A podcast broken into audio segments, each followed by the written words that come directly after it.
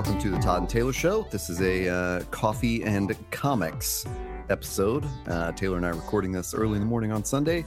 Welcome, Taylor. Welcome, Todd.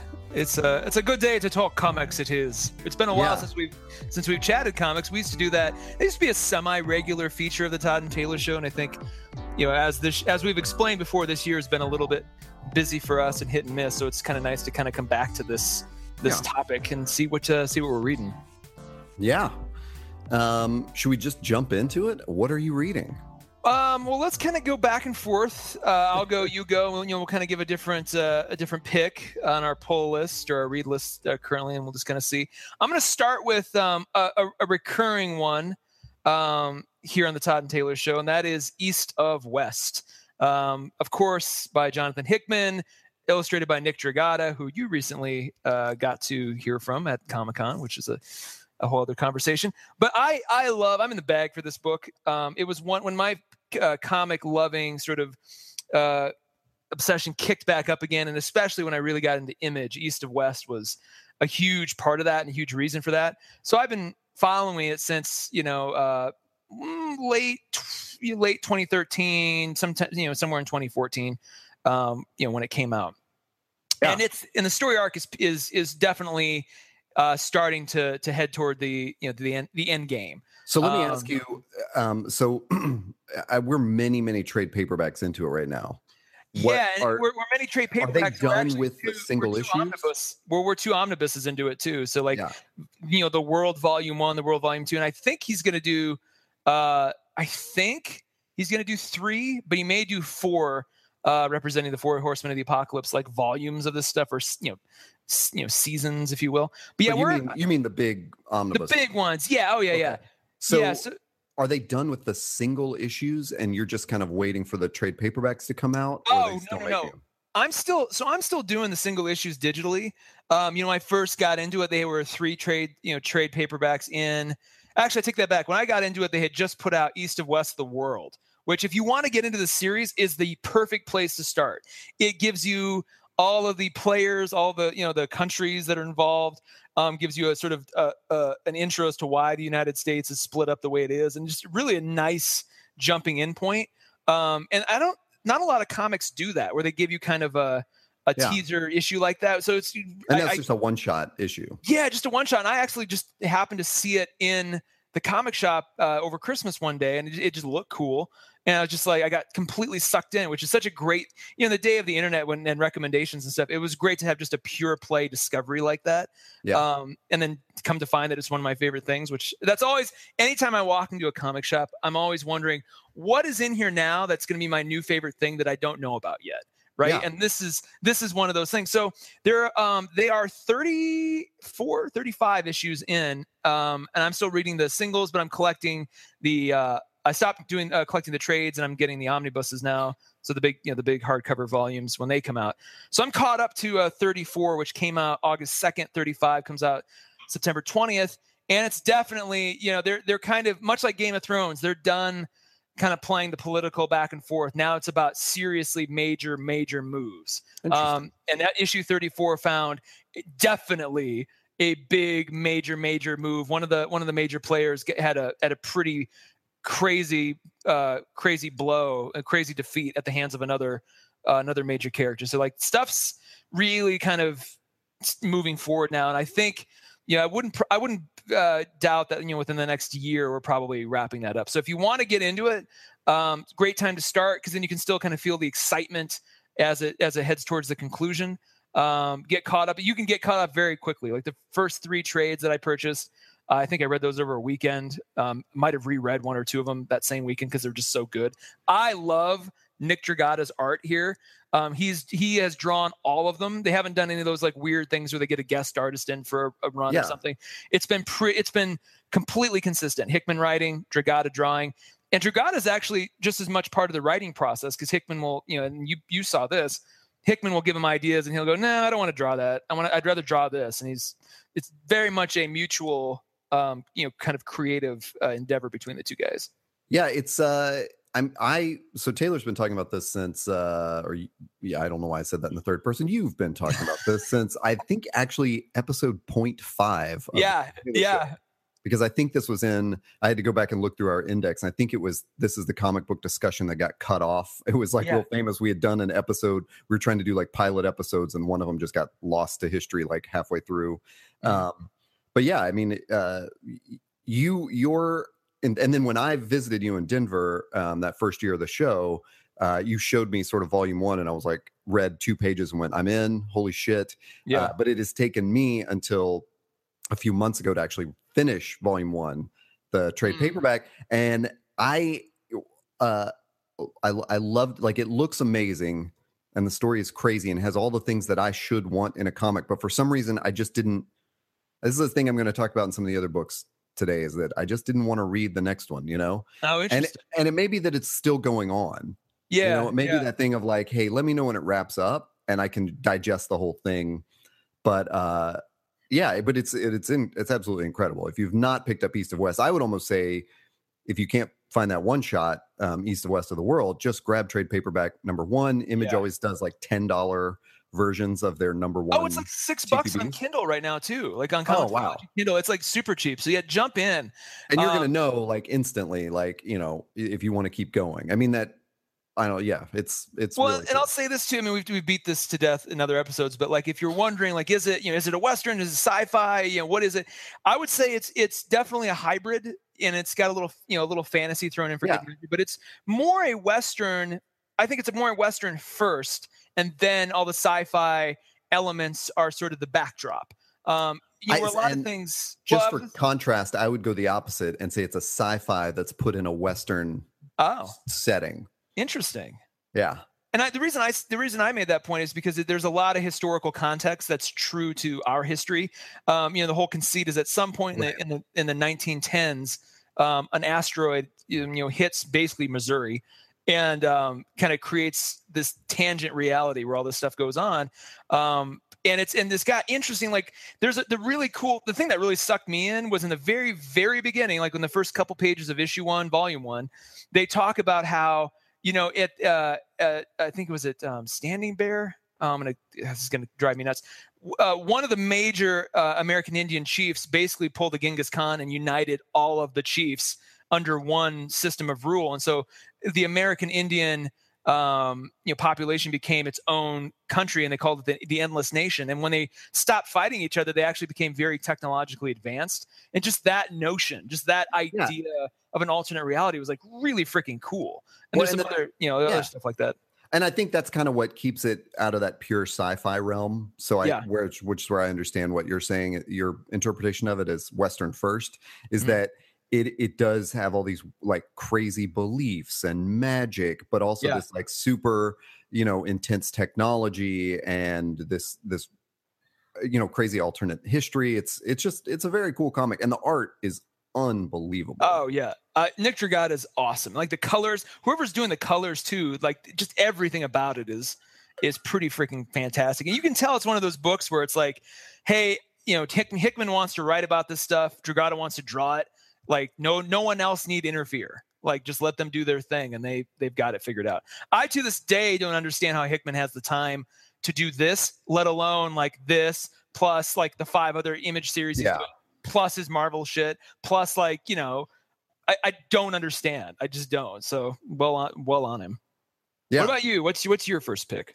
I'm gonna give a this is a, a a, a really sideways pick, but it's funny because the last time we did a comic book show, I said I'm naming all these these comics that I've been collecting the loose uh, issues for as a kind of accountability that I will actually read them all.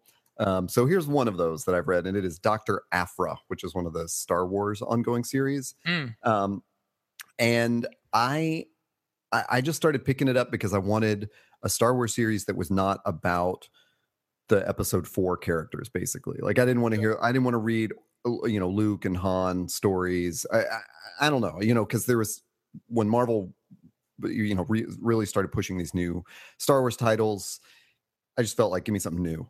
Um and picked it up just totally randomly uh liked the art in it. I think it's i think it's kieron gillen or that's a, or oh sorry actually i looked it up. It's kev walker.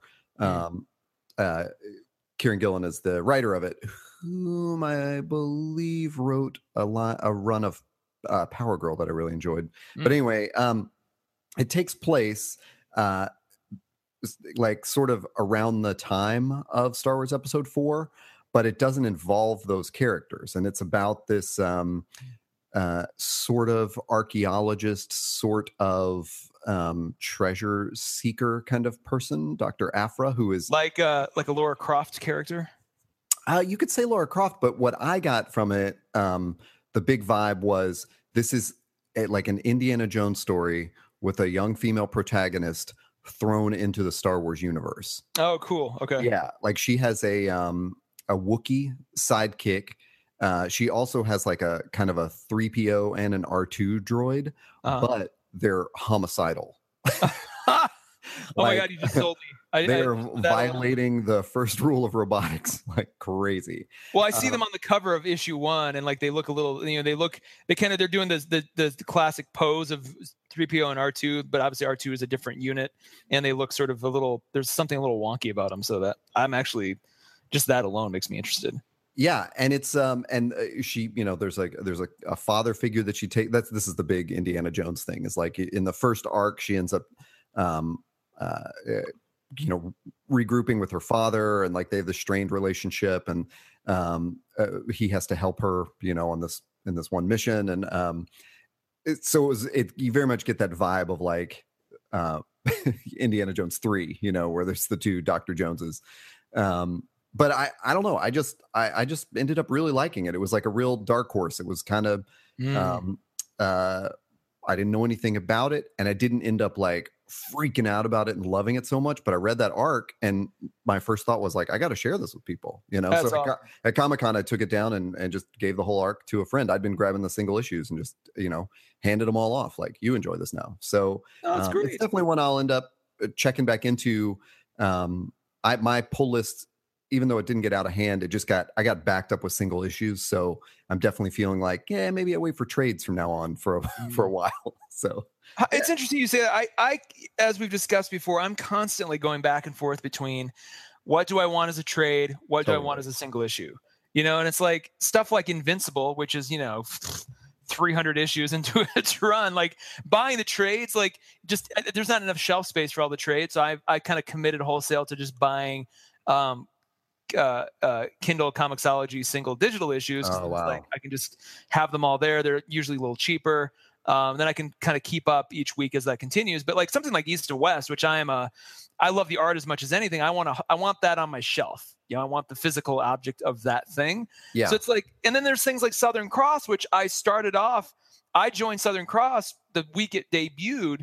Um, did all the single issues, but now I've converted over to trades because I want to kind of consume that story in bigger bigger chunks. Same thing with um, uh, they're not like us, which is I'm a, I'm a huge yeah. fan of, but I have to wait because these single issues move so slowly that it's just it's a little frustrating. So reading everything in one big chunk is way more satisfying.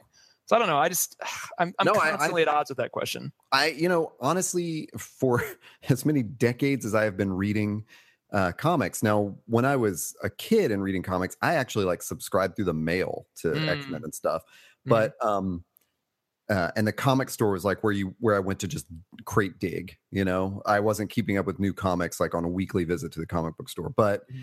I never had a, a pull list until like this year or late last year or something because I felt like oh I got to keep up with um, mm-hmm. you know a few comics and uh and uh anyway so that's how I did it. Which and uh, uh, if anyone's listening who doesn't know what that is, that a pull list is when you just tell your comic book shop like hey pull these issues when they come out for me and next time you go in you've got all these comics to read and it's but i've discovered that i've gone the other way now where it's so hard for me to keep up with those single issues so yeah anyway. yeah well it's my problem my other problem too is a lot of the stuff i'm into right now has gone on either permanent or temporary hiatus so oh, like oh, yeah, you yeah. know nowhere men had come back and now it's you know it got three or four issues into its new run and then they just stopped i'm like when are you going to start again um sometime you know it's just like right. okay i guess um so it's like in, if I'm going to do a single issue, I kind of feel like it's a TV show, like a weekly TV show. Like I, I need the assurance that it's going to keep coming out on schedule. Um, and then I kind of need to know that each individual issue is going to pack a certain punch, um, like Invincible, so that I can, you know, I go, oh, that was satisfying, and then wait till the next one and feel, you know, feel a little less overwhelmed than if I were to read all of those in a in a trade or a collection or something. So it's, I think, when you get into comics at this level or just even you know even semi-casually these are kinds of these are the things that no one ever sits down and explains to you. Like you walk into a shop and you go oh cool i'll buy this book or this and you know you might buy a a hardcover book like one i'm going to talk about uh, in, in just a bit that you think oh is this made of single issues? And it's like no no this was literally, literally written to be this and only this. And so like you don't right. quite always know and I, I, I like the i like the hunt but i also like the I, I, I need to have some of these series I'm into like continue continue to go on so there's not like a lull that I try to fill with something else that I can't keep up with, you know. Yeah. Um, anyway. What's next? What's next on your? uh Well, uh, one of those, uh, another one that's wrapping up or start, you know, definitely kind of heading towards the end game. Not, it's not quite as close as as East of West is, but it's definitely headed down that road. Is another one we've talked about for a while. It's wicked, the the wicked and the divine, um, which has been, you know kind of awesome. It's I picked that up too. Let's see, my first trip to a Portland comic store. Um, I uh, I, I got uh, basically handed volume one of the trade, you know, the trade paperback volume one by the the guy who owned that shop. Kind of fell in love with that story. Um, you know, for those of you who don't know, it's about and it's, it's another Kieron Gillen. Is Kieron Gillen? Is that right? That's that's like the that's the chick. Yeah, like Kieron. Hang on. Oh, it's Kieron, Kieron Gillen is well, Karen Gillan is like the the uh, actress who played um, Amy Pond in Doctor Who. So I'm always confused. Um, uh, yeah, Kieron Gillen and Jamie McKim. Wow, it's, it's such an interesting spelling. Anyway, uh, it's it is about a a group of young people who are manifested as gods in modern day, and every hundred years or every ninety years rather, they they reincarnate. Um, and it, you know they they kind of make great pains to tell you like you know this has happened before it'll happen again. The whole series kicks off by showing you everybody in the 1920s um, kind of on their final day before they before they die because the catch is once you incarnate as a god you only have two years to live. And so they were all dying at the end of that that uh, portion. You see them reincarnated currently as pop stars. So once they reincarnate um, or once like you know a person realizes they're a god they they more or less become a pop star at that point because that's the easiest way to get prayers and adoration. In, in this yeah. century. In this century yeah yeah. Yeah, yeah like um, they kind of flash back to other incarnations and stuff. They do and what they've done recently in the last couple months is they've deliberately put out more one shots of different time periods. So they did one of like you know the 1800s that was a one shot with you know some of these characters and like they do they, they'll show you that hey because just because Minerva was a woman now, she could have been a dude, you know, back in, you know, the 1800s and, you know, like when she reincarnated back then. Yeah. Same sort of, you know, habits and ticks and stuff. And, you know, she still has her mechanical owl back then, but it, it may be a guy, it may be, you know, different. So the one that really kind of pulled me back into the series, they showed one from um, basically Roman times uh, just because I can't think of the I can't remember the year, so I'll just say Roman times. Yeah, um, and it showed Roman one of times. the uh, one of the Caesars um, was Lucifer. So Lucifer, if you don't know, is, is one of the first characters you see in the modern, you know, in the modern pantheon. Um, and it's a girl, it's a woman who looks like uh, sort of Lucy. the white, the thin white Duke. Yeah, Lucy. She looks like the thin white Duke, David Bowie. So she's you know got a cool cosplay aspect to her that Todd's talked about before. Um, but they showed her as a Lucifer was a guy back in Roman times and basically became emperor. And where it gets really interesting is Ananke who is kind of like the guardian god. Um, you know, she's always there. She kind of like if they ever do a live action TV series of this, if they don't cast Judi Dench as this character, something is going to be horribly wrong. Um, but she's always the same age. She's always there. She's got these crazy cool masks. But they showed her back in Roman times, and Lucifer's the last god. Like all the other ones that have died or killed themselves.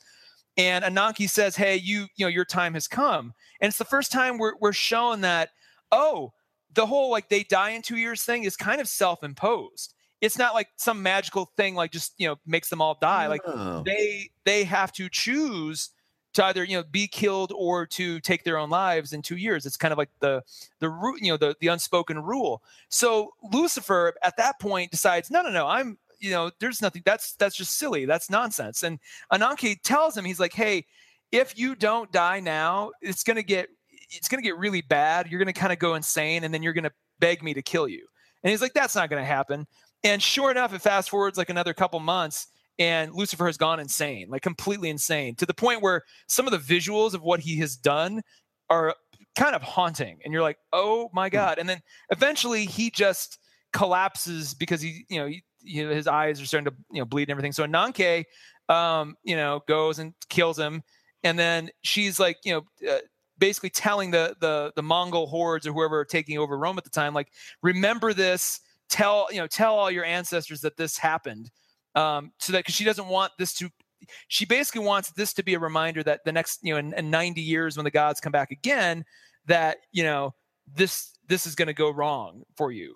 So like there's there's all these clues now that from these little one shots they're putting up that sort of mirror almost watchmen style mirror the current narrative in an interesting way and you're kind of seeing all these warning signs for the the current crop of gods and then laura um, who's sort of the main protagonist through the whole thing So- um, probably not the last time we talked about this, but there was a there was a volume where they they did a thing where every artist on the each single issue is different, yes. And that I mean you weren't like against it, but it was definitely like it disrupted your enjoyment of it. it I think. definitely yeah it definitely did Are And- you and- back into it now? Like, is it has it sort of because I, I remember you saying like at, when they actually finished it all, it made sense to you why they did it.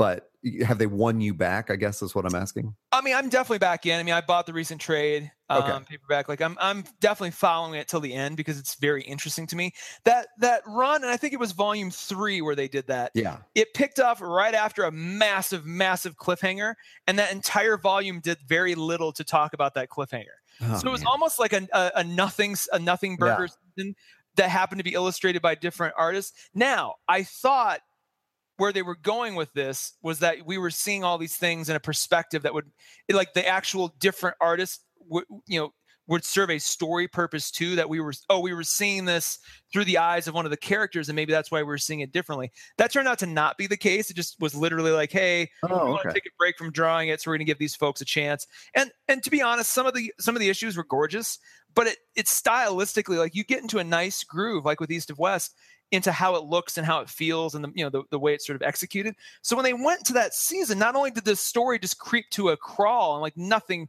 hardly anything happens, but then each issue is like completely different from the last visually Yeah, and you just you lose a lot of that. You're just like, oh. So when they finally got back in in I'll call it season four, volume four, then it's like, oh, this is where we left off at the end of volume two. Okay, great. Um, and then now the volume five is really like the, the wheels are really coming off some of these characters, and you're got you're kind of seeing um, you know, people you thought were bad guys are, are turning out to be, you know, probably the most even-handed people of them all. And it's and it's it, you're you're not sure as a reader who to trust. They're not telegraphing a lot of stuff. You know, you're kind of at the seat of your pants, which is exciting. Um, so yeah, definitely. If you if you like, and I know you, Todd, you weren't quite as into it uh, as I have been. So uh, you know, to each their own. But if you're into, you know, cool pop music sort of metaphors and motifs and you know a little mythology scattered throughout but it, not not so much that it's you know neil gaiman-esque uh, that it overwhelms you. Like this is definitely a fun it's just a fun hip sort of series. I know at one point they had optioned it for a tv show. Who knows where that is? It could be another 10 years before that comes out but i'm actually if that if that does go forward i'll be super excited because that'll be a it, this will make a fantastic show I don't uh, not to sidebar too much, but um, Chris Pratt was just cast in Cowboy Viking Ninja, which is a was he really yeah. I mean, is that I don't I can't remember if that's an image comic or if it's um, shoot, or if it's another. Uh, it is image yep no it's image is?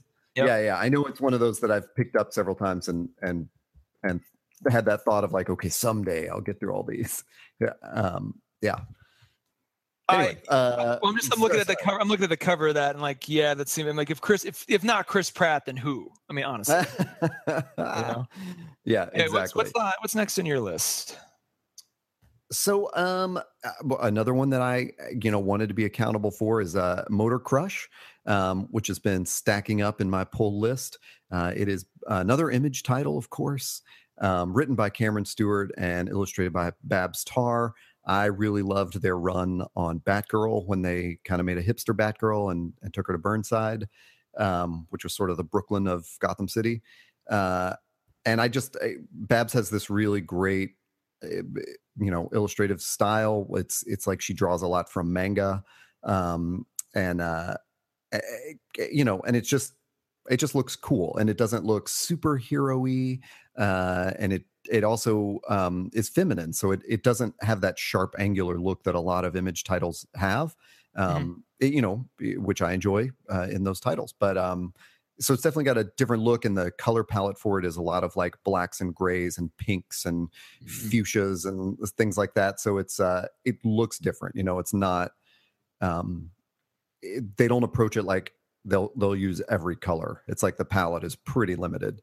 Um, so I I've been letting these stack up and literally did not know anything about it except that they were on it um, and read it. And it is about uh, a young woman who is part of this motocross circuit that you know um, is like a real legit one, and then she on the side is part of an underground racing circuit, uh, and, which is you know she would get banned from the legitimate one if they if she could be identified as part of the illegitimate one.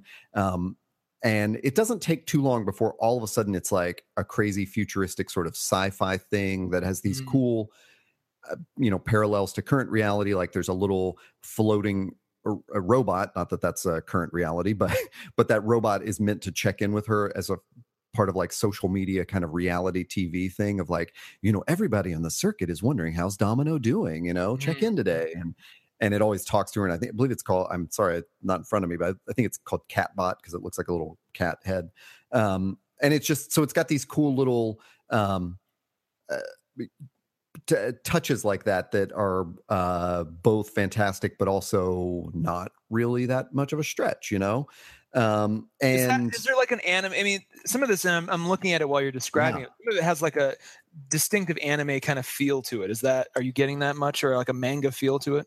Yeah i mean i definitely they're they're drawing from like a, a like a, you know like a, a deep history of of manga like comics where um you know it's there's a lot of sort of i would say romanticized in that fast and furious kind of way of like, Oh, neat.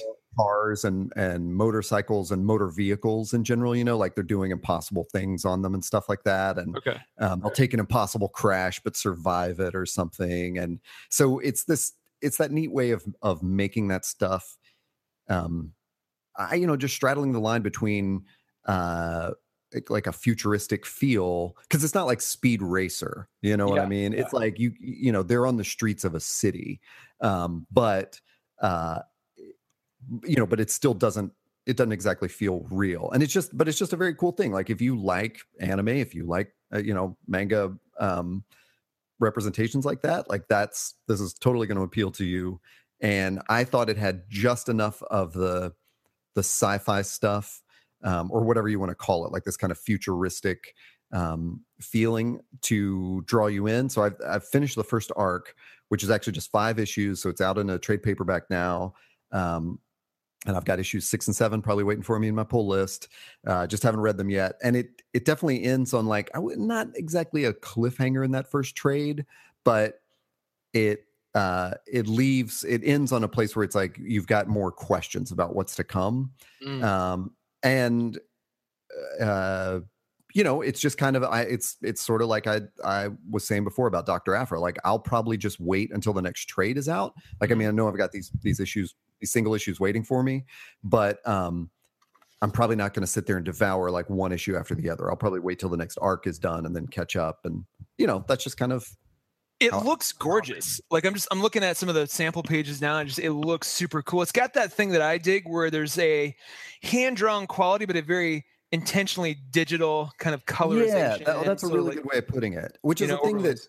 Both you and I really like about image titles is like, especially East of West too, where um, you can tell there's a a very drawn quality to it, but also a very designed quality to it, and not Yeah. in a way like where they photoshopped it to like you know just put a blur on something or you know adjust the colors but it's like Yeah, th- it's yeah. part of the look the way it's drawn and i mean just following babs tarr on like instagram and twitter is awesome because she'll do a bunch of process videos and show herself sketching it you know on her tablet and stuff like that and it's you know that kind of stuff is really cool to watch so Interesting. Well, Yeah. it's like I think you you tend to kind of gravitate towards the uh you know, very female centric image titles. I know you had a lot to say about Paper Girls, which I still haven't quite oh crap i forgot to put that on the list for today I mean, that's good lord, that's now in like trade paperback three or four at this juncture. That thing is super popular. Um, three three just came Three, out, yeah. okay. and maybe one day I'll jump on that. But for some reason, I just couldn't. I think it's. I think it was more the art on Paper Girls than anything because it Yeah. had a very sort of like you know like you, what you see before you put on like a pair of 3D glasses, like you see kind of like the. Yeah. uh It just has that, and which is great stylistically as a choice. It's it's awesome. It just wasn't my cup of tea at that time. Um, Actually, if you don't mind, like I know we're doing the one and the other. Let, let me talk about Paper Girl since you Yeah. brought it up because Okay. I I did read volume two. This was one of those where I had the trade paperback lingering forever, um, and you know since it came out, and then read it right before Comic Con, and then they released volume three at Comic Con. oh, neat. um, and uh, so I have not gotten that one yet.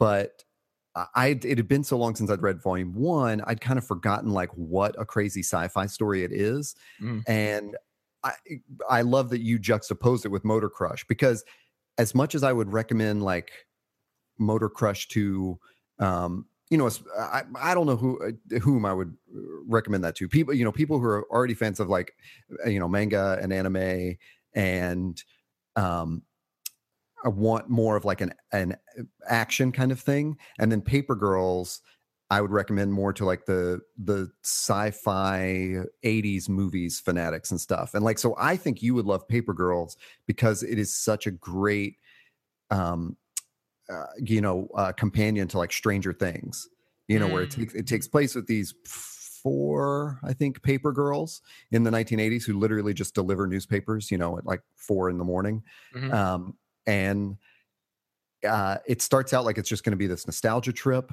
and then it gets crazy so quickly with like an Mhm. alien invasion happening on Halloween. So they're Mhm. delivering, you know, they're delivering the papers like early morning Halloween and expecting some kind of pranks and crap like that. Mhm. And then uh so what they expect is you know pranks and what they get are like actual aliens and then it turns out into this crazy time jumping um huge sci-fi world building crazy timeline thing and so volume two like i had forgotten how like how that had been hinted at in volume one and volume two i mean it's on page one or two where i went whoa this is Mhm. like just blew my mind open you know Mhm. um so uh, yeah i would i love the uh i love the i love comparing that to motor crush and i would definitely say um i think you would enjoy uh yeah paper girls more than um more than motor crush but uh, Interesting. Wow. but yeah I, you know uh, but i get but uh, honestly like you and i've said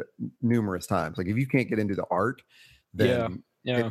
you know I, I- it's i'm almost like hey look if the art's not for you don't even bother with it Yeah. because Yeah. that- the art is a big deal and it's not to discount the story um, because for example this book that i think you would also love descender which i mentioned in our last episode uh, because i'd seen dustin nguyen at um, comic-con uh, the art i love the art is gorgeous and that's the story i just can't get into but i actually Yeah. think you would really love it it's another sci-fi like a little robot boy ai and how he deals with this crazy world that you know he sort of regains uh, you know consciousness in um, I, Well, and yeah I was, I was going to say, speaking of art and stories that that you know, and how those two juxtapose, I, I'm going to skip ahead on the list to my next yeah one. do it Um, so when I was in Portland recently, I made my my regular pilgrimages to different uh, comic shops, and I actually this time out spent a lot of time at Floating World Comics, which is probably the greatest indie store of all time. They are also a a publisher um, too, so they've got some of their own titles. I've actually purchased a few things from them over the years.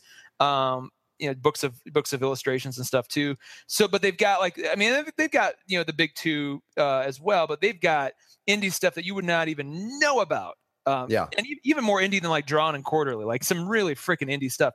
And one of those things was a awesome kind of trade paperback called "The Theory of the Grain of Sand," and it's I'm I'm gonna I'm gonna I'm gonna completely butcher these names, but it's by Shoot Schuten, which is it's got like that German tilde thing, and then Peeters, and it's an ID, IDW published um, title.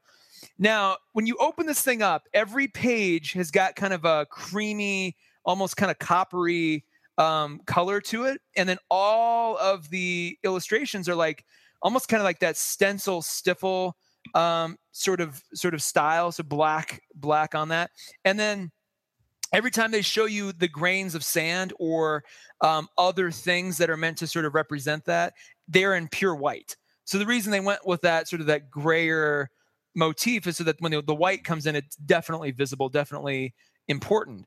And like the art is just unbelievably gorgeous. Like there's a steampunk kind of aspect to it. Um, you know, there's just just really the de- the level of detail is unbelievable. Like so, just for that alone, I bought this. I'm like, well, I, just to have this in my collection, I think is, is awesome. now the story is really cool too. Um, i will give you just kind of to instead of just rambling, I'll give you kind of what is on the inside cover. It says Brussels, July 21st, 784. Constant Abels patiently catalogs the stones that have mysteriously appeared in different rooms of his apartment. All are exactly the same weight 6,793 grams. In a nearby building, a young mother can't figure out what the source for all of the sand that is a- accumulating in her apartment is. Not far away, the owner and chef of a famous bakery or brewery, um, Chez Mar- Maurice, cannot stop losing weight, though his body has not changed. Only weights can hold him close to the ground.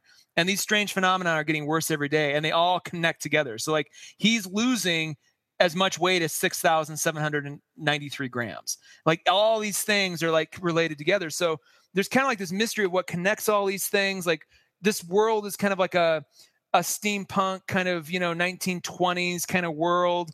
Um, it, there's a lot to it, but the reason I bring this up is this, it's one of those situations where the artwork is just amazing, but the story is kind of it's kind of a tough sit. Like, and not that it's bad. Huh. It's just like you'd think that it would move a little faster, but it's almost like as deliberate as the artwork is, the story is is ten times more deliberate. So you gotta like you can't be tired when you read this. You gotta really pay attention, really like take it in, and you know it's not. I, I uh, in the notes I mentioned uh, you not to be confused with the other uh, awesome uh, graphic novel, A Tale of Sand, which is the right. Jim, Jim Henson adaptation uh, screenplay that they turned into it. Awesome, awesome. Just one of my favorite graphic novels of all time. Um, this is not like that. You know, it shares the shares the title similarities, but it's it itself is a very different feeling kind of kind of book. But uh, I've gone through it once. I'm kind of halfway through my second blast through it. I'm definitely picking up things I didn't notice the first time. Um, definitely, it, it feels it feels more like literature in in how you know considered it is. It's it's it's one of those that kind of transcends the graphic novel format a little bit, and it may be one that you know you see pop up. I wouldn't be surprised if it pops up on like you know the hundred greatest graphic novels of all time, like you know yeah. a couple years, where it's just like it just kind of be- becomes noticed and found and sort of gets gets on there. So it's you know if you want one of those you know higher level reads, which I you know I'm sort of a fan of uh, definitely, and past episodes we've talked about this. This is definitely a, a, something to keep on your list, and you know when the time is right, to throw it on there. Nice. Yeah, I mean, I was looking at uh, pictures as you were talking about it, and it it definitely is like a work of art. And I oh. always appreciate that you pick those out when I'm like, hey, this one's got motorcycle girls in it. yes, but motorcycle girls are important. Um, in fact, this I would love to read that after this because this is so this is so kind of heavy. Yeah. I kind of feel like a a just a nice bright visual romp i think is a good balance uh cool. balance to this but yeah definitely it's it's it's one that you want to you know it, has a dreamlike quality to it but it's not surreal in the in the way that a tale of sand is just completely surreal yeah, um yeah. you know so yeah cool um I got I got another twofer for you. Oh, uh, you but I'll make it quick. So I caught up on uh, eh, both Black Science and Saga. I had um, volumes waiting to be read and when i started on those volumes i realized like oh i don't even know where i left off so both of them i had to go back a book and read it so right before comic-con i got caught up on uh, both of them in black science I, I read volume five. I had to re- go back and read volume four and then read volume five. And then at Comic Con, they released volume six, or at least it came out around that time. And so I now I'm behind again. Um, and Saga, I finally read uh, I think it's volume seven trade paperback. Mm. Yeah. But I was what was the only note I wanted to make because I've mentioned these in every literally every comic book episode we've ever done. So there's no need in me trying to resell these or talk about what they're actually about. Um, they are very different visual styles. Black Science is hmm. very hard, sharp, uh, like you know, pen and ink lines. Um, very Italian looking is how I've put it before. Um, yeah, very much so. Saga is uh, uh, minimal in an interesting way where like everything is kind of weird and they uh, um you know spaceships don't really look like spaceships. They're flying around in a tree that's a spaceship. And so it's you know it's like a lot of playful stuff but it doesn't look cartoony in any way you know it doesn't look mm-hmm. silly. Um it just looks strange. Uh and it just glancing at a cover of saga will tell you that. Anyway all i wanted to mention was um right until I read those last volumes, I probably would have told you, yeah, I read both, but Black Science is actually my favorite. It's a little bit harder edged and stuff. Mm-hmm. Um, reading them back to back, and especially going through multiple volumes back to back, I felt immersed in the world of Saga in a way that I did not feel in Black Science. Whoa. Like, I was like emotionally invested in Saga.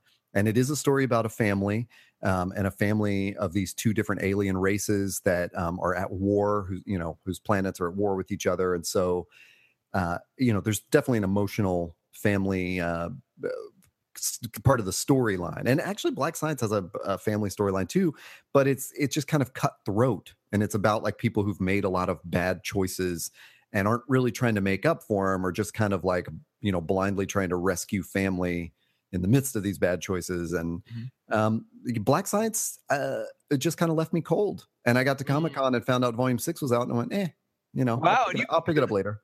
You've been yeah. in the bag for Black Science for a while too. You've uh, you have talked about like, you, that's kind of like your east of west, like you know. yeah, yeah. Traditionally, I, it's been you know. honestly, like I would still say those first two or three volumes of Black Science are amazing, but it's this problem that you and I've talked about with movies and TV shows and everything is they've set it up like volume one and two.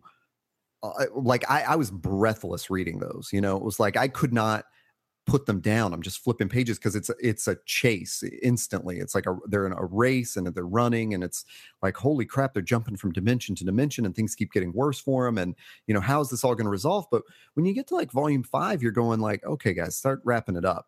You mm-hmm. know, um, and and it's definitely you know they've they've slowed it down they've explored backstory and and filled in all this stuff and it's brilliantly written.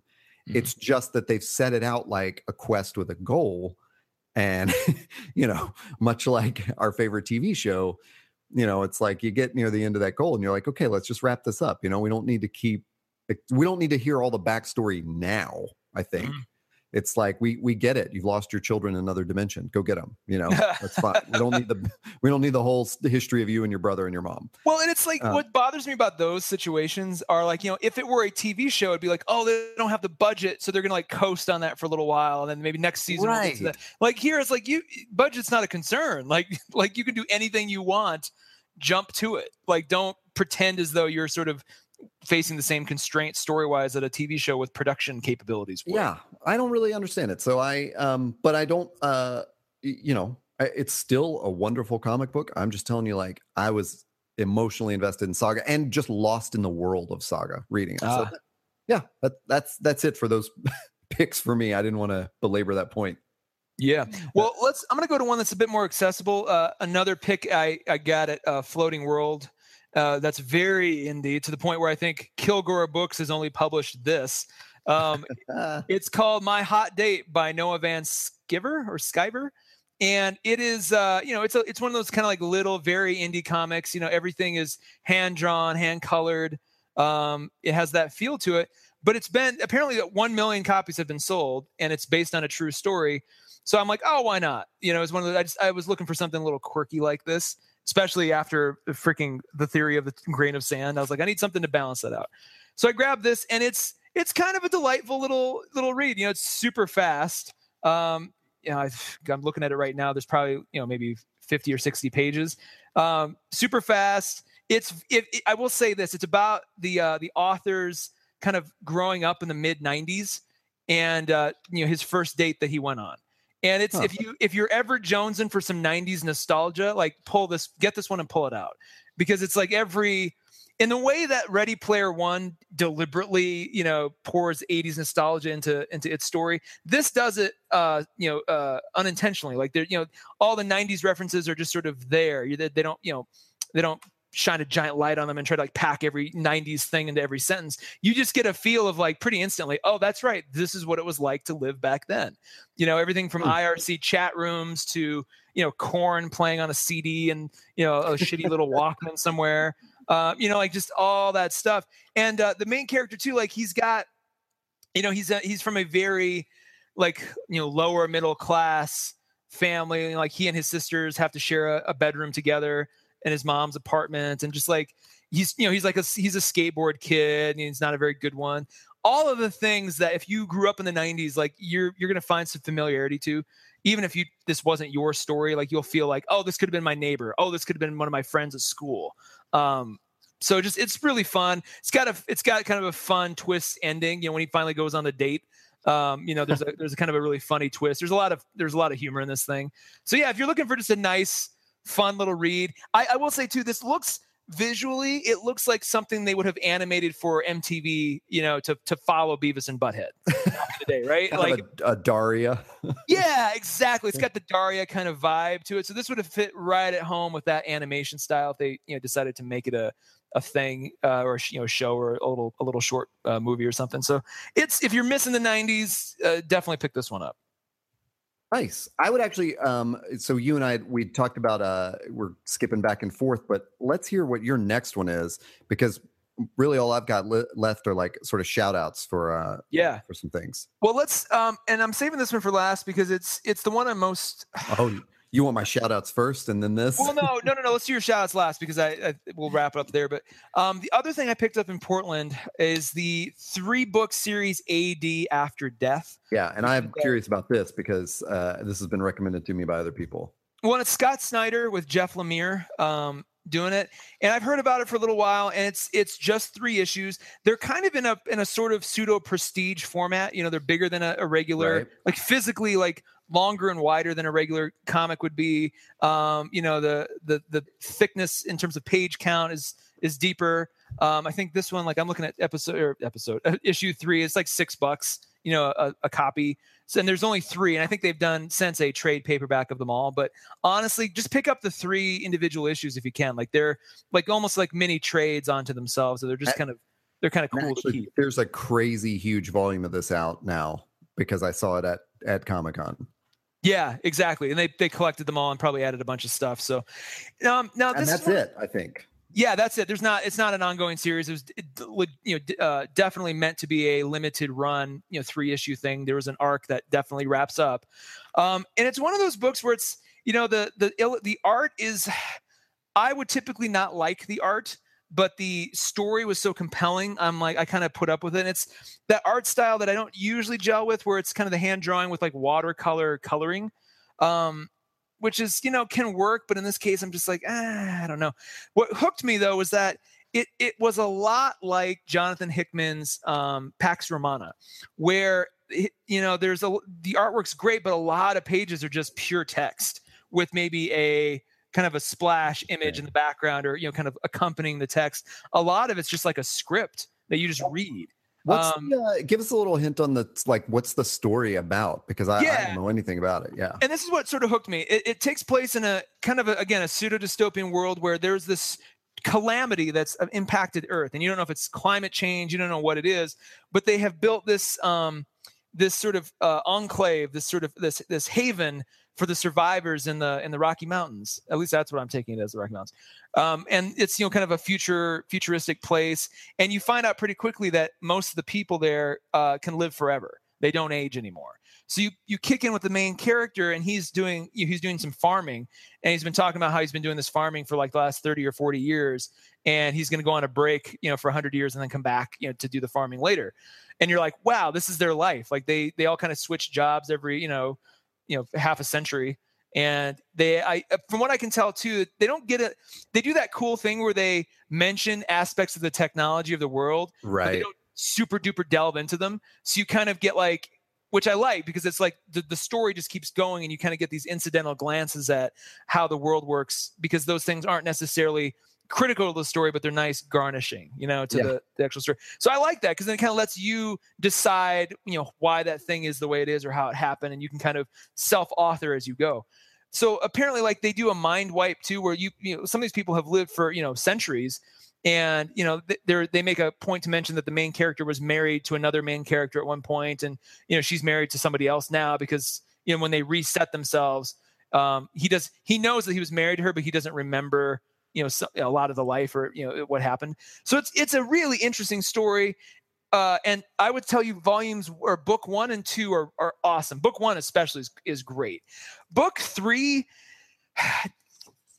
some people will probably think the ending is beautiful and awesome, and, and there's definitely some merit to that. But the the ending to me felt a little cliche and a little, it just wasn't as satisfying as what they were building up for. Um, you know, it's kind of one of those classic, without giving too much away, it's just one of those classic, like, you know, t- take take into account the fact that they've you know these people have been living for hundreds and hundreds of years. You can imagine at some point they're probably going to repeat things that they've done before without knowing it. And mm-hmm. you, there's a lot of that kind of playing at the end end of the book. Um, and again you can take that as oh that was that was the perfect ending. For me i just like i've seen this ending before. I i really felt like there was there was a lot of interesting kind of world building stuff that they were putting out there that i thought would have been a little bit more interesting or more like you know dark it, it was kind of it was it was looking like it was going to be a black mirror episode like it has it had all the makings of like a great black mirror episode and the ending just wasn't as shocking or as like twisty as you'd wanted it to be. It just it was it just felt a little more like oh you know, we've seen this. I kind of wanted something like you know what the hell I, wanted to complete this going you're just totally mind blown like what right right. how how is that possible? So i you know i'm definitely glad i, I picked it up. Um, you know maybe one of those things that I have a different context for after a couple more you know over the years if I re, you know reread it. Um, I think will be interesting. But definitely, if you if you're thinking about it, grab book one first, because um, you know that'll let you know if you're acquainted with the artwork and just if the story is your cup of tea. Um, and then if you know go on from there and just just know that book three may or you know it, you may love it, you may hate it. Um, I was kind of somewhere in the middle. Cool. Yeah, I mean, I've I've heard great things about it, and the the collected edition is really eh, you know insanely beautiful. Um, so it's interesting that when you approach it as three separate episodes, that you have that takeaway. You know, uh, you know what it kind of reminded me of, just stylistically. Like you could easily see this being turned into a film a la Ex Machina. It had yeah. that sort of immediacy, and like they don't pack it with a bunch of characters. Like you know, you're you basically have one main protagonist and like three or four sub you know supporting characters, and that's about it and you kind of like you know you, you can tell a really compact nice little indie film story here that i think again you know the ending is what it is but like you could see it sort of being done in that vein where it kind of feels like oh this is a cool indie sci-fi movie like you know a la ex machina a la you know those movies that we've kind of associated with it. Nice. All right well i'll do my short shout outs and we can talk about like what's on the the reading yeah. list and and uh and what's coming up for like todd and taylor podcasts. Um, yeah let's do it. but my uh, uh again, another comic that I've mentioned on literally every episode that we've ever done is Chew, uh, which mm-hmm. wrapped up a while ago. And knowing that it was wrapping up and I was already behind, I just have I didn't go out and buy like all the trades, you know, until the mm-hmm. wrap up. Um, but there's another it's probably on our last episode about comics where um, i talked about catching up to where they were at that point and just mm-hmm. like really loving the the world again that they're in uh, Chew is this crazy world where everybody has like sort of superpowers related to food, and it's mm-hmm. just funny and goofy, but also hyper violent and gross. And it, eh, you know, it appeals to me on all these ways. Like it has eh, weird uh, government conspiracies and weird religions, and you know, kind of superpowers. And um, anyway, uh, so I have. Um, I'm just buying those trades that I'm missing, which are 10, 11, and 12. Like you know, every couple weeks when I finish one up. And what I found out when I got 10 was I don't remember where this left off. So I had to go back and read it and catch up and like get back all into it again and had that same sense of discovery where it's like, oh yeah, I love this. I can't wait to see what comes next. So that's what's going on on my that TBR list. Um, I also wanted to give a shout out to uh, my friend Eric Koda, who we interviewed um, last year after his first experience in Artist Alley on Comic Con. Um, he did several issues of Extraordinary X Men this year, and they have just been uh, compiled into that trade, which is Extraordinary X Men, and then the uh, Roman numerals IVX. I don't really understand that, but um, it's got an X in it. What what what you I know, I know. And it's like it's not a 14 because that would be XVI, but this is IVX. Uh, anyway, it's really cool. Eric's art is on the like hero page. Like when you open it up, like the splash page is is his art, and his art is on the back. Um, even though I, I think there's maybe two more artists in the arc that's collected there. Um, it's just very cool, and uh, it's especially cool to you know have a friend that did a book like this. He didn't even tell me it was coming out. I saw it in the store, and you know immediately texted him like, "What is this, dude?" um, and then I figured because this has been oh my god a year and a half in us talking about it? I finally finished dk3 and i thought we should just at least commemorate that moment and wrap it up. Now are they is dk3 totally done? Yes okay, thank Christ. Because I was heard. waiting for that to happen before I even considered diving back in. I last left off at five, I think. And true? I think that's where I stopped reading as well. But this was on my pull list, and I remember adding it because I, I it was just very funny that I said it to the you know the clerk in the store. I was like, yeah, we might as well just put this on the pull list. Like I'm, I was like, I'm obviously like I'd already bought maybe six and seven at that point, mm-hmm. and I I several times inquired like, aren't they wrapping up with six? Aren't they wrapping up with eight? You know, where are we going with this? And they were like, no, it's nine now. I think I don't even remember where it ended, but uh, anyway, I got them all. It's done. Uh, I I, this was one where my enjoyment of the thing was probably greatly hampered by the fact that it took like two years for this to come out. Mm. You know, if they had just put this out as a book, yeah, or if they had put one out every single month for for nine months, I probably would just read it and it would have been fine. Mm-hmm. But it took so long in between episodes, and and both you and I stopped reading it, and I had to go back and catch up. Actually, this one. Uh, when I'm talking about like all these this catch up I did of single issues, I didn't go backwards at this one at all to catch mm. up. I only sort of like, you know, uh, I had to, uh, yeah, I, I, shouldn't have said I caught up at all with this one because I didn't go back and reread anything. I was like, no, just give well, me the I ones, give me the ones where I left off. You know, I didn't even start with issue one. I because I was so like this looked like such a like a money grab, and obviously DK two, yeah, was just god, you know, just garbage. Garbage. That was, you know, I thought we'll see. And even even knowing that Frank Miller was sort of sidelined a little bit by other you know other people kind of handling large chunks of the story or at least the uh, the art. Um, yeah, I didn't know. So I I've since gone back and and and, and let's be honest, issue one didn't really give you much that you I mean, no. you could kind of you could kind of start with issue two and get like if they do like a quick little recaps, you're like, okay, I know where I am. Does no, it? I, I think there's a thing where the reason Dark Knight Returns succeeded for me at least um, was so much rooted in that time period. Mm. You know, mm. in the late 80s, uh, the Reagan presidency, like Miller's it, Miller's story wasn't just about like Batman. Yeah. It it was about that moment and sort of these symbols that we use. And you know, Superman had become this ultra patriotic, basically weapon of the United States superpower. Mm-hmm. Um, and Batman was still was this, you know, he had age had caught up to him, and so he was not moving as quickly as he used to.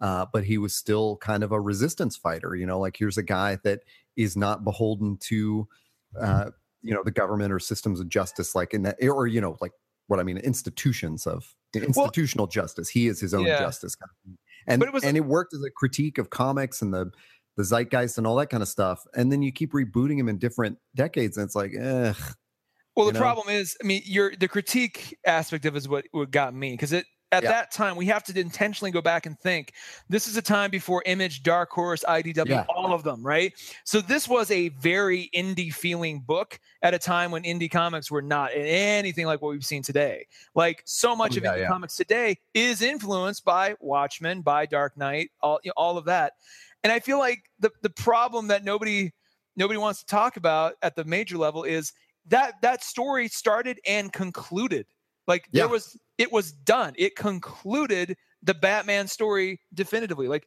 that was that should have always been thought of as you know if you're if you're doing your own head canon like dark knight returns is the last batman story you know yeah yeah exactly and then and it's like to see like and we're bringing him back again and we're bringing him back a third time he's 60 now and uh it's just like nah well, we don't need it yeah. it's not he was already 60 in Dark Knight Returns. now he's like 95 years old. Yeah, I'm just like, it's, I don't, you know, and it would have been better off if he had, you know, if he had died, if Bruce Wayne had died and Carrie Kelly, it was basically like the lead, the lead yeah. character. I would have bought it way more. I'd been like, oh, great. Like, that's the perfect thing. Like, she's carrying on the legacy. Um, but it's just like he's still hanging around and like I don't ex- I can't buy the fact that he you know yeah he's got a great mind. Like they should have kept him they could have done a really cool thing with especially with this third one where he embraces the uh, Bruce Wayne of the uh, what's that Batman cartoon in the future where Bruce Wayne's basically like back at the computer. What am I? Oh, what am I talking Beyond about? Batman Beyond. Batman Beyond. Yeah, they could have done a really cool kind of Batman Beyond homage where he Bruce Wayne's still around, but he's not ever going to suit up. He's kind of like Oracle. He's back at the computer, Yeah, like yeah. advising either Carrie Kelly or you know if they want to bring in the the dude who plays Batman and, and Beyond. Like, however, it needs to be. That would have been. I would have been super duper into that. But instead, it's just like I don't know, man. Like, ugh. No, I'm with you. It's You got Ellen. You got Ellen Yindel running around too, like she's like she's like a born again. You know, like she believes she's like Han Solo in Star Wars. She's like, it's all true. I believe now. Yeah. It's like Ellen Yindel. You were like the most hard ass like person of this entire this entire story. Like you can you don't just flip on a dime and become like a believer. You don't just become Jim Gordon.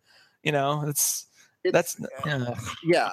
Uh, you know, I let's just We'll just leave it there let's close that book. We have closed the book on DK three. forever. Uh, I, and unfortunately, it's one of those things where you know sometimes uh, a work is sometimes you have a lot to say about a work because it's so good or bad. But this one's like, man, I don't even want to dig for stuff to try to say about it. It's like, Can I ask you one one more thing? Yeah. Does um does the uh, what's the what's the dude who shrinks? And I, I keep wanting to call him Hank Atom. Pym. Atom, yes, the DC's version of Hank Pym. Atom's storyline, uh, at least when I last left it, was was uh, interestingly tangential to the main sort of thing. Does he come back? Does his thing matter, or does he just become a sideline kind of character? I don't even remember. He, uh, that's all you do. I mean, that's that's the honest truth. Is that's, the, he, that's that's all I need to hear. I know there are scenes of him back, but as you say that, I'm like, wait, is that maybe in just issue five? What maybe I. I- Well, can I- can I This tells you everything. I don't. I literally don't even remember the story. So I mean, I- spoilers, spoilers, spoilers, spoilers, spoilers. At the end of issue four or five, I forget which, he the uh the evil Kryptonians trip Yeah. his shrinking thing and he starts shrinking forever. Um, very, very similarly to, to by the way, which what happens What happens to Scott Lang? And, Scott Lang, yeah, in the Ant Man movie, which I had seen after reading that. So I was like, oh wow, that actually adds new context. So he just started shrinking forever, and I would hope that one point that would, you know, he'd find a way to reverse that, or he would become a, a linchpin to their succeeding over the Kryptonians, just something. But apparently, Hmm. apparently, it wasn't anything great. I I do think he comes back, as I recall, but it just you know again. Yeah. I, All right. I don't know. Yeah, it's Well, on note, it's such a it's such a weird story. Yeah, yeah. Yeah, Like I said, we've said enough about it. Let's. Yeah. Do you have uh you know do you have a to be read pile that's coming up for our next comic episode? I- keep each other I- accountable here. Yeah, let's do. So, um, the many things, I'm going to definitely grab and read, and maybe even today, grab and read the Southern Cross Volume Two trade paperback. Um, you know, Southern Cross Volume One was one of my favorite mystery, like sci-fi mysteries. Like it's, it was definitely a mystery story set on the board a kind of haunted spaceship. Um, and Southern Cross Two did this thing where it it kind of takes the story in a whole new way with a whole new tangent storyline or narrative, and they're going to hopefully join it up to the first one again. So I'm actually really intrigued by that. Um, definitely going to grab that. Definitely going to grab, um, uh, try to catch up on Postal, which I've been meaning to for a while. Yeah. You know, Postal's been one of those uh, um, uh, top cow series that I just I've really fell in love with, and they just the problem with Postal is they have two other titles um, that share the Postal universe, and they've done a couple event kind of crossovers, and it's like I feel like I kind of have to know all that before I get to those crossovers, and so they kind of made it more complicated on me. But um, Yeah. it was the when I last left off, it was really headed in an interesting direction. Like that whole that whole thing needs to be an uh, an AMC series tomorrow. Like they should be optioning that now, so when Walking Dead's over, that just falls right in place because it's it is a killer killer series that has no fantastical elements. It's all about this little small town in Wyoming that nobody know, knows about, where all these ex convicts uh, go to basically live, you know, out of the limelight, you know, hopefully peacefully, and they have to kind of coexist. So you've got like you know white supremacist murderers against you know right alongside like ch- you know child pedophiles and stuff, and it's kind of like this crazy. And there's this this kid, his whose mother is the mayor, and this kid is like um Mark is the uh, the postmaster, but he's got some some severe um, uh, Asperger's, and but he's learned to kind of turn his Asperger's into almost like a Sherlock Holmes power. So he's like running around trying to solve all these mysteries and stuff in the town, while at the same time learning about his heritage, which is kind of dark and creepy and weird. Hmm. And so it's like the whole thing is. God, it's it just sucks you right in. It's so good. It's got kind of a again for me my sensibilities it's got sort of a pseudo western vibe to it too although it's set in 20 you know 2015 2016 um, but it's just got it's it's good I, I need to catch up on that thing so i'll hopefully have more to say on that and then i've got a couple I've got a couple single things that I need to uh, pick up. You know, I, I might pick up uh, Motor Crush, so I'd love to give you my take on that next time. Yeah, that'd be cool. And uh, yeah, just probably Invincible. We'll go get more into Invincible next time. I wanted to wait because um, that that's also Invincible. I think is also headed toward its end game too. Um, so I kind of want to I want to do more to talk about that than just like the latest issue. That reminds me of some comment I overheard at Comic Con that somebody said uh, Kirkman was wrapping up Walking Dead. Kirkman does Invincible also, right? Yep. And oh, yeah. uh, and uh, and then someone the other comment I heard was like, it was something like, well, he's got two more years of Walking Dead. And they went, wait, does that mean he has two more years of stories after what's already been completed or that they'll actually wrap up in two years? Because it's definitely one of those things that it, you know, it, it's been going on for so long. Yeah. But um, yeah. Uh, so on my list, I mentioned this in uh, our last episode um, where we talked about Comic Con was that I heard the artist of Rocket Girl uh, speak on an, at an image panel and I just uh, like they showed a bunch of of her art and i was like holy crap i'm really into this story and this art and it looked amazing so i am probably headed to the comic book store to pick up uh, rocket girls trade paperback uh, volume one today uh, and then i've got um, i've been another thing that's been on my pull list i've not caught up with is supergirl being super um, which each one is like a kind of a large uh, it's a comic book size but they're uh, uh, like all perfect bound with like kind of a tiny spine.